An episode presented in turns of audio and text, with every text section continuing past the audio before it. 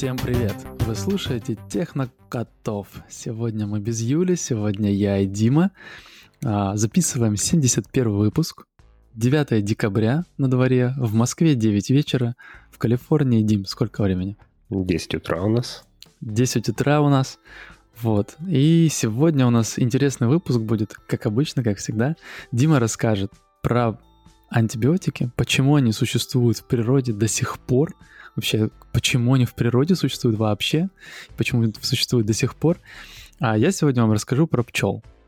И, наверное, тогда, Дим, я начну, да? Ты не будешь против? Я не буду против. Пчелы — это всегда. Пчелы, да, они делают мед, они хорошие.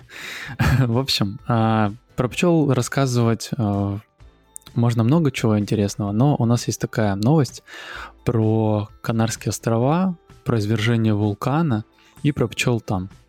Не знаю, в курсе вы или нет, но не так давно, там несколько месяцев назад, там пара, по-моему, да, месяцев назад было достаточно крупное извержение вулкана. Вулкан называется Кумбре, Кумбре-Вьеха даже. И он максимально успел навредить за время своего извержения. Было очень много лавы, было очень много разрушенных домов, церквей, магазинов. И люди эвакуировались, эвакуировались достаточно экстренно, и, к сожалению, пчеловоды были просто вынуждены оставить свои улья погибать. Вот. И как только прошло время и... Что у них было на чем эвакуироваться. Да, было, хотя бы смогли спасти себя. Да. А то в прошлый раз, когда Эйяфьятлайокудль, я даже не помню, как он точно назывался, извергался, он же выпустил кучу пепла, и самолеты не летали по всей Европе из-за него, и невозможно было эвакуироваться. Здесь тоже было просто огромное количество пепла, я видел видео, там кто-то выкладывал. Но, в общем, самое интересное, что, что когда люди вернулись в свои места обитания и пытались, начали пытаться восстанавливать город, то пчеловоды обнаружили, что пчелы-то выжили. Вот, Дим, представляешь, прошло более пятьдесят дней с момента извержения, пятьдесят дней людей не было, все было засыпано пеплом, все было ну, покрыто, да, вот этим вулканическим э, пеплом, этим мусором, и... То есть, я э, подозреваю, они эти пятьдесят дней не летали где-то в воздухе, пытаясь уворачиваться от частиц. Они нашли да, другой способ в... какой-то. Да, все, все верно, абсолютно. Там выжить было снаружи невозможно. В общем, что пчелы сделали? Я, честно, не нашел информации и не понял. Я думаю, никто сейчас, наверное, до сих пор точно не уверен, как они поняли, что начинается извержение, но пчелы каким-то образом это почувствовали. Они забаррикадировали свое улье, собрали весь прополис, который у них есть, и начали просто заделывать все отверстия, все там щелочки, все-все-все возможные отверстия, ну, хоть какие-то способы попадания вулканического э, пепла внутрь улья, они просто это все предотвратили. Вот прополис, он так в, по, напоминает такую э, смесь, похожую на смолу, и иногда ее называют пчелиный клей. В, в общем, эти ребята, они себя запечатали изнутри. То есть это стройматериал пчелиный такой? А, да, фактически да. То есть они, короче, все запечатали изнутри, э, запечатали себя, оставили внизу маленькую-маленькую дырочку для того, чтобы потом выбраться, когда все закончится. Вот, но дыр- дырка была настолько мала, что пепел туда никак не проходил. И они пятьдесят дней просто брали и питались медом, который у них был. У них было накопленное достаточное количество меда, они его просто поедали и за счет этого спаслись. Вот, интересная такая история. А, повезло просто, что пепел был достаточно рыхлым, можно, наверное, так правильно сказать. В общем, он пропускал воздух, и поэтому а, они не задохнулись там прям полноценно, да, но через деревянные, видимо, доски, в которые, из которых был построен улей, кислород все-таки как-то попадал, но, но пыль при этом не попадала. А, в общем, пчеловод был безумно рад, потому что, ну, приехал с огорчением. Вообще, на самом деле, производство меда достаточно популярная тема на островах. На острове с населением всего восемьдесят тысяч человек работает более ста пчеловодов. Вдумайтесь, ну это прям очень много. И у них суммарно было более там, миллиона пчел. Вот. Они... Ну, это мы сейчас говорим про какого-то одного, да? То есть про остальных неизвестно или известно? Про остальных нет. Про остальных э, ну, информации нет. но я бы все-таки предполагал, что не только эти пчелы какие-то особенно умные и везучие. Хочется верить, что остальные тоже спаслись. Вот. Еще про пчелы, если говорить... Что они еще бункер умеют строить. Это прекрасно совершенно. Да, да. Ну, насколько, да, крутые насекомые, интересные, умные. А м- еще был такой интересный м- тоже не эксперимент, но э, наблюдение, наверное, да, будет правильно сказать. Э, в определенный момент... М- Был, были сильные лесные пожары, и пчелы, которые оставались внутри горящего леса, что они делали? Они просто забивались внутрь, и рабочие пчелы просто начинали работать своими крылышками, и таким образом выгоняли жар из улья и спасались. То есть вокруг лес горел, а они снижали таким образом температуру. Это, ну, это уже такое наблюдение, исследование было проведено, и это достаточно изученный феномен, что они забираются внутрь и выгоняют горячий воздух и выживают. И тоже поедают. То есть у них в бункере мало того, что есть запас еды, а еще и кондёр они себе устроили. Кондёр, да. В общем, все ништяки у них есть для того, чтобы переживать апокалипсис. А неплохо быть пчелой. Это, помнишь, еще у нас был в гостях Макс, и он тоже там рассказывал про пчелок. Они умеют не только понижать температуру, но и повышать ее, когда им сильно нужно, тоже там активно работая мышцами и поджаривая вредных ос, которые к ним заходят. В общем, у них еще и обогрев есть. Да, да, кстати, про ос я тоже вспомнил. Ты сейчас сказал, я вспомнил, что тоже слышал про это. Да, в общем, такие новости. Пчелы меня в очередной раз поразили. Поразили приятно. Давай, Дим, свою новость про антибиотики. Давай. А, никакого отношения они к пчелам не имеют. Не нужно поливать пчел антибиотиками. Короче, все, или не все, но многие знают, что нас ждет эра постантибиотиков. И она приближается прям очень быстро, так же быстро, или намного даже быстрее, чем глобальное потепление. Представь себе мир без антибиотиков. Вот завтра они все перестанут работать. Это вообще, ну, реальная такая перспектива, потому что резистентные бактерии появляются очень быстро. Иногда не проходит и года. Есть очень прикольный график. Там можно посмотреть вот эти все старые, всем известные антибиотики, типа там пенициллина. Сколько лет прошло от появления или начала применения до обнаружения первого резистентного штамма какой-либо там а, бактерии, не знаю, стафилококка какого-нибудь. Иногда не проходило и года. То есть его только начали испытывать в лаборатории, уже в этой лаборатории где-нибудь есть резистентный стафилококк, оно еще даже в продажу не поступило, им еще пользоваться не начали, а резистентный штамм уже живет. Они mm-hmm. очень быстро эволюционируют. А, проблемка в чем? Когда это поступает в продажу, все начинают пользоваться, этих резистентных бактерий становится больше, больше и больше, они становятся практически везде, и старые антибиотики перестают работать. То есть да, ты, к сожалению, заразился. В России еще любят пользоваться без э, назначения врача, просто там на любой чих антибиотик, пожалуйста. Вирусная инфекция, антибиотик, пожалуйста. Да, есть такая проблемка. Но в других странах тоже, на самом деле, ситуация не лучше. И очень часто врачи тебе на любой чих их а, назначают. То есть, да, без врача ты их не получишь, но с врачом, пожалуйста, пришел, чихнул, врач тебе тут же прописал антибиотик, говорит, если не поможет, через неделю приходи. И народ пользуется ими очень-очень активно. Бактерий, соответственно, все больше и больше и больше. Как было до антибиотиков. Их изобрели не так-то сто лет назад, да, появились а, самые первые. Легендарная история, и, наверное, в ходе вот Второй мировой войны впервые ими более-менее активно пользовались. До этого люди умирали от любой фигни. Ты мог порезать себе руку, ногу. Солдаты на войнах умирали в первую очередь не от самих ран, а от последствий. От того, что mm-hmm. тебя где-то задело в грязных условиях, начался сепсис, ну и все, дальше конец. Соответственно, с появлением антибиотиков выживаемость людей сильно-сильно выросла. Вот мир без них будет такой же, как мир до них. Все будут умирать от любого пореза. Люди снова начнут переживать по поводу того, чтобы не, не соваться в грязь, не дай бог, нигде себя не поцарапать и так далее. В общем... Ну, царапина, да. Ты, может быть, конечно, утрируешь сейчас, но да, если ты порезался чем-то грязно, это да. А я не то чтобы даже утрирую. Когда меня укусил скат хвостаком, вернее, не укусил, а ужалил своим хвостиком чудесным. Да, сейчас будет интересная история, готовьтесь. Это очень маленькая дырочка, у него есть яд, яд болючий, но проблема со скатами такая же, как и с ранами у солдат до Второй мировой. Он заносит тебе немножко бактерий, которые в воде тоже прекрасно живут. И яд рассасывается быстро, а вот бактерии остаются и начинают плодиться. У меня нога выросла в размере, я не знаю, во сколько раз. Она До стала таким... сорок восьмого? Ну, примерно. В общем, да, это стар... это выглядело не очень круто.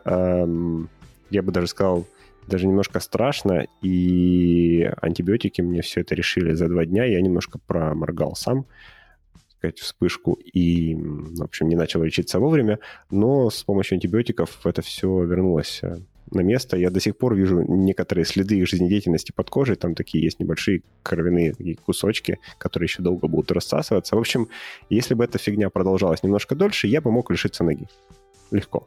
Очень. Дим, ты первые два дня не лечился, потому что ты думал, что ты превратишься в человека-ската, супергероя. Надеялся. Надеялся, Надеялся. Конечно. Понял, что что-то не то. Не как в Спайдермене процесс пошел. Да, вот. Считай, что да. Меня спасли антибиотики или спасли мою ногу. Вот в не очень радужном будущем такого не будет. Тебя укусил скат, и после этого, ну, я не знаю даже, что ты будешь идти делать. Сразу операцию, пытаться вырезать себе кусок ноги, пока вся остальная часть ноги у тебя не... Нет, гнила. Короче. А, но ведь антибиотики, оказывается, существовали раньше. Вот это самое интересное. Да, мы их открыли, люди их открыли. Флеминг открыл их, когда случайно у него грибок, который производит пенициллин, оказался рядом с бактериями. Выяснил, что они перестали плодиться. И так оказалось, ага, у нас, оказывается, грибы производят какое-то вещество, которое все бактерии убивает. И это, ну, породило целую индустрию. Это было не очень просто. От открытия до массового применения чуть ли не тридцать лет прошло. Но теперь мы живем вот в чудесную эпоху антибиотиков. И бактерии у нас есть с резистивностью. А что было раньше? Так вот, а раньше, оказывается, не только грибы, их производили сами бактерии, производят антибиотики очень часто, очень многие бактерии их производят.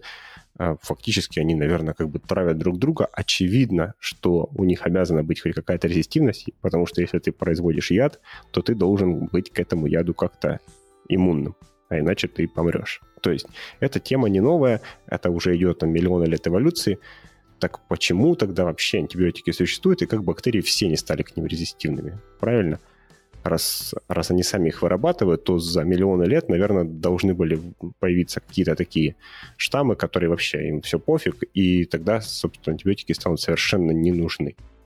Но в природе все не так, и, в общем, исследование, которое я нашел, это пока препринт, оно еще не полностью проявлено, но очень интересная теория, почему э, сверхрезистивность развивается только сейчас. Они объясняют это следующее. Скорее всего, дело в концентрации. Если у тебя есть натуральная колония, где-то бактерии живут, кто-то в середине там вредный, он начинает антибиотики выделять, распугивая, так сказать, своих коллег, которые ему не нравятся. Получается градиент. Вокруг него все, все завонено этими антибиотиками, а дальше чуть меньше, чуть меньше, чуть меньше. И, значит, в зависимости от твоей резистивности ты можешь жить настолько близко к этому соседу, насколько тебе позволяет. Если ты не очень резистивен, ты подальше от него живешь. Ну его нафиг, он антибиотиками портит тебе воду вокруг и вообще неприятно пахнет рядом с ним. А если ты полностью резистивен, то ты прям можешь э, к нему на чай даже заходить и прям обниматься. Ну, в общем, у бактерий все примерно как у людей. Мне нравится вот. эта аналогия. Это минутка веселых аналогий. Так, да, прости, рассказывай. Да-да-да.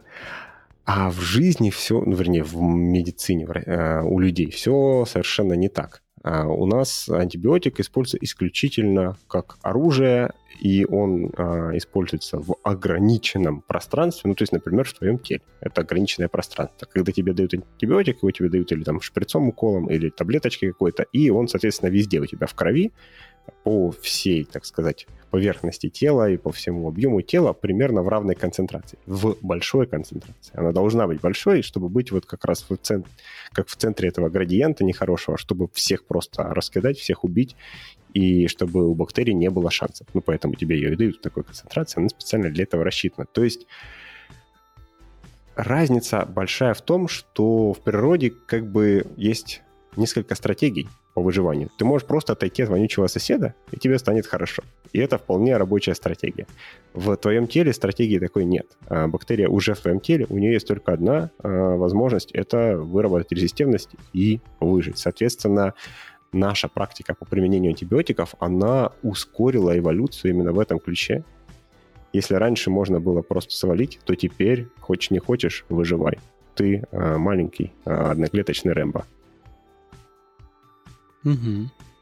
И таким образом появилось противостояние. Сначала изобретают, находят лекарства от бактерий, создается, да, антибиотик, потом они уч... потом бактерии обучаются, да, применяются бактерии, обучаются, антибиотики перестают работать, надо исследовать новые. И если я, насколько я правильно помню, сейчас уже четвертое поколение, оно самое последнее вроде бы, да? По-моему, ты исследовал, пятое. Читал? Ну, да. Пятое да. уже есть. Да, да. ну да, я тоже слышал. Новых про... не предвидится. Да, что пока. Это будет сложно. Да, и, в общем, эта группа ученых, она предполагает, что вот этот механизм, который существовал раньше, почему он за миллионы лет так и остался вот такой, как бы, простой, не, не, не, не скажем так, не оружейный, не, не мощный, а потому что им так и надо. А, они предполагают, что это в каком-то смысле как бы даже механизм коммуникации. Ну, может быть, такой не очень приятной коммуникации, как из серии «Тебе сосед не нравится, ты ему в глаз дал», но это тоже коммуникация. У тебя не было цели его как-то убить, была цель а, поставить его на место. Вот в случае с бактериями то же самое. Если тебе не нравятся соседи, ты выделяешь антибиотики, ты говоришь: не подходите ко мне, я здесь кушаю, это моя еда, я вас здесь не хочу. При этом у тебя могут быть резистивные друзья. Если ты к ним нормально относишься, они резистивны к тому, что ты выделяешь, то вы можете вместе питаться на этой полянке, но зато не пускать никого другого. Получается такой как бы даже симбиоз. И, скорее всего, так антибиотиками бактерии пользуются.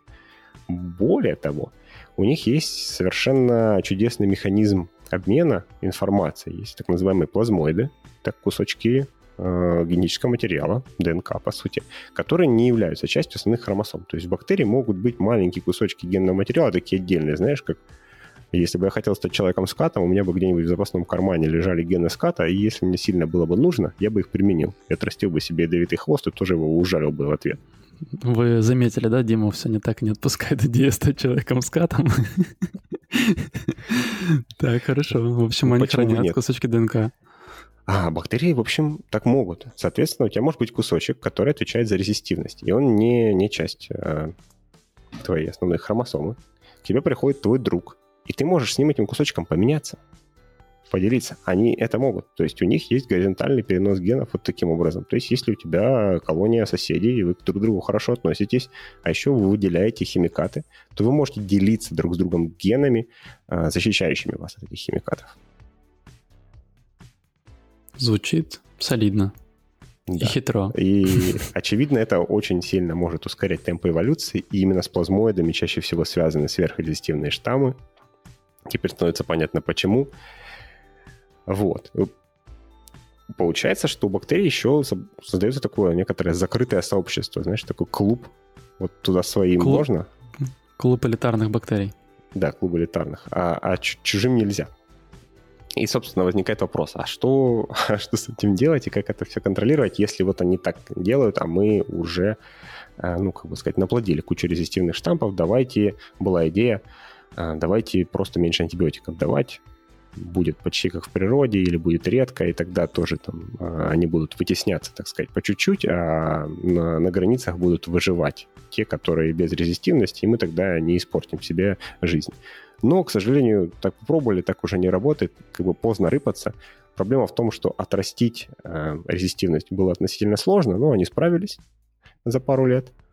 А вот потерять ее, это уже не так обязательно нужно. То есть, да, любые механизмы в тебе, которые тебя от чего-то защищают, они тебе чего-то стоят. Ну, возможно, тебе нужно больше кушать и так далее. Ну, в общем, они в теории понизят твою выживаемость, если рядом антибиотика не будет. Но не настолько сильно они ее понизят, чтобы бактерии тут же это все отбросили и сказали: о, антибиотиков больше нет, супер, нам не нужны эти плазмоиды, выбрасываем, ребята, живем налегке. Нет. Даже если перестать их кормить антибиотиками, они продолжат жить вот с этими генами достаточно долго, долгие многие-многие поколения и будут готовы к повторной атаке в будущем. Поэтому, к сожалению, мы уже прошли ту точку невозврата, где можно было бы сократить наше использование антибиотиков и, так сказать, проконтролировать популяцию бактерий. Они уже, уже все Рэмбо. Ну или большая часть из них. Ты описываешь сейчас, я думаю, что зеркально, наверное, есть где-то в другой вселенной э, такой же подкаст, где коронавирусы записываются и говорят: вот, эти люди, они стали резистивными, Надо было не так их активно мочить. Да, возможно. Да, а мы, мы не успели. А, кроме того, кстати, у человечества есть еще одна проблема. Это, может быть, даже больше. Это не больницы, а пищевая индустрия. Как только антибиотики появились, стало ясно, что если немножко подкармливать ими животных, то увеличивается либо удой, либо производство мяса. И да. неважно, в общем, болеют они или нет, их просто можно постоянно этим всем кормить. И в теории, даже не в теории, на практике, в среднем количество продукции увеличивается. Поэтому их постоянно этим кормят. И пищевая индустрия занимается этим довольно давно, поэтому так много есть всяких движений против... Ну, вернее, не поэтому, не только поэтому. Многие люди переживают за свое здоровье и, скорее всего, переживают зря. Но вот за общую экосистему переживать совершенно точно стоит. Антибиотики, которыми пичкают там коров, курей, рыб, неважно кого, они оказываются, во-первых, в них, в их мясе, в их экскрементах, в итоге в почве, в воде. Все это распространяется, и вместе с этим распространяются естественные резистивные штаммы. Очень активно. Да, интересно. Я всегда слышал про опасность того, что ты ешь это мясо, но реально никогда не задумывался о том, что действительно они общую резистивность на планете повышают. Да, вот в случае с самим мясом как раз проблем для тебя лично практически нету. А вот в случае с планетой а проблема огромная. Возвращаясь к идее оружия, да, вот человек взял э, штуку, которую бактерии между собой использовали как такой мягкий, э, но агрессивный коммуникационный инструмент и превратил ее в оружие массового поражения, просто вынося все в пределах своего организма, как, как атомная бомба почти. И авторы исследований, они тоже приводят такую аналогию и говорят, что бомбы мы тоже, как бы сказать, немножко нерационально использовали, или нам было самим непонятно, насколько они сильно вредят, и их испытывали все, кому не лень, вернее, все, кто могли, на островах, на открытой природе, на нашей собственной земле, потом все вокруг зараженное сотни или даже тысячи лет, потому что полураспад вот этих радиоактивных отходов длится долго. И с точки зрения человека это может быть там тысяча поколений. Но если мы подумаем, сколько длится полураспад антибиотиков с точки зрения поколений бактерий, то это даже больше выходит. У них очень короткие поколения, поэтому у них такая быстрая эволюция. И с их точки зрения прошли уже как бы тысячи таких человеческих лет, если в бактериологических годах мерить.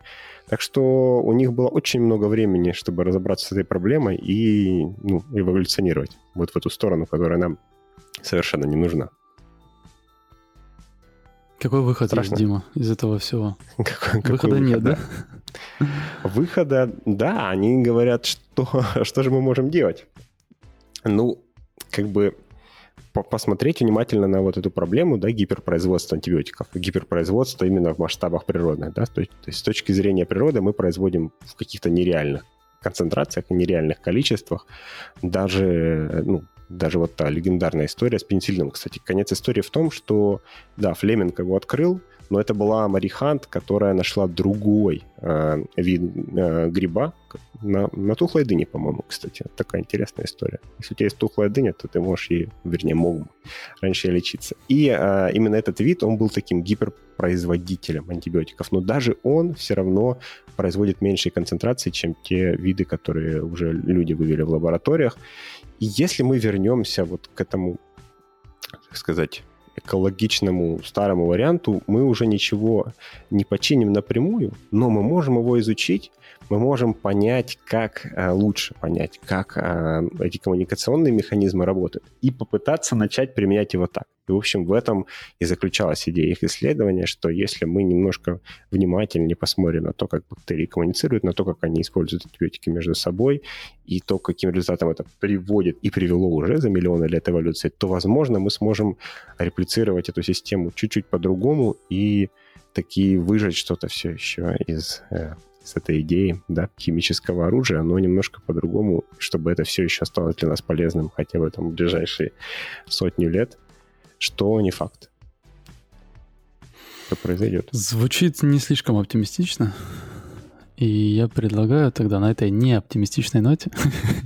А ты преврати ее в оптимистичную, надо просто познавать мир вокруг себя. Вот кто-то сейчас предложил интересную идею познавать даже бактерии. Ну, это да, это полезно. Учитесь, дети, хорошо, если вы слушаете этот подкаст, потому что за вашими исследованиями будет стоять спасение планеты и вообще человеческой расы. Угу. Я грубо говорю, да, Дима? да, нормально все. Приходите к нам в социалки и спасать человеческую расу. Лайками. Мы... Просто поставь лайк, спаси человека. Можно так. А можно почитать там интересные новости, которые мы еще постим. Да. Всем пока. Всем большое спасибо. Пока.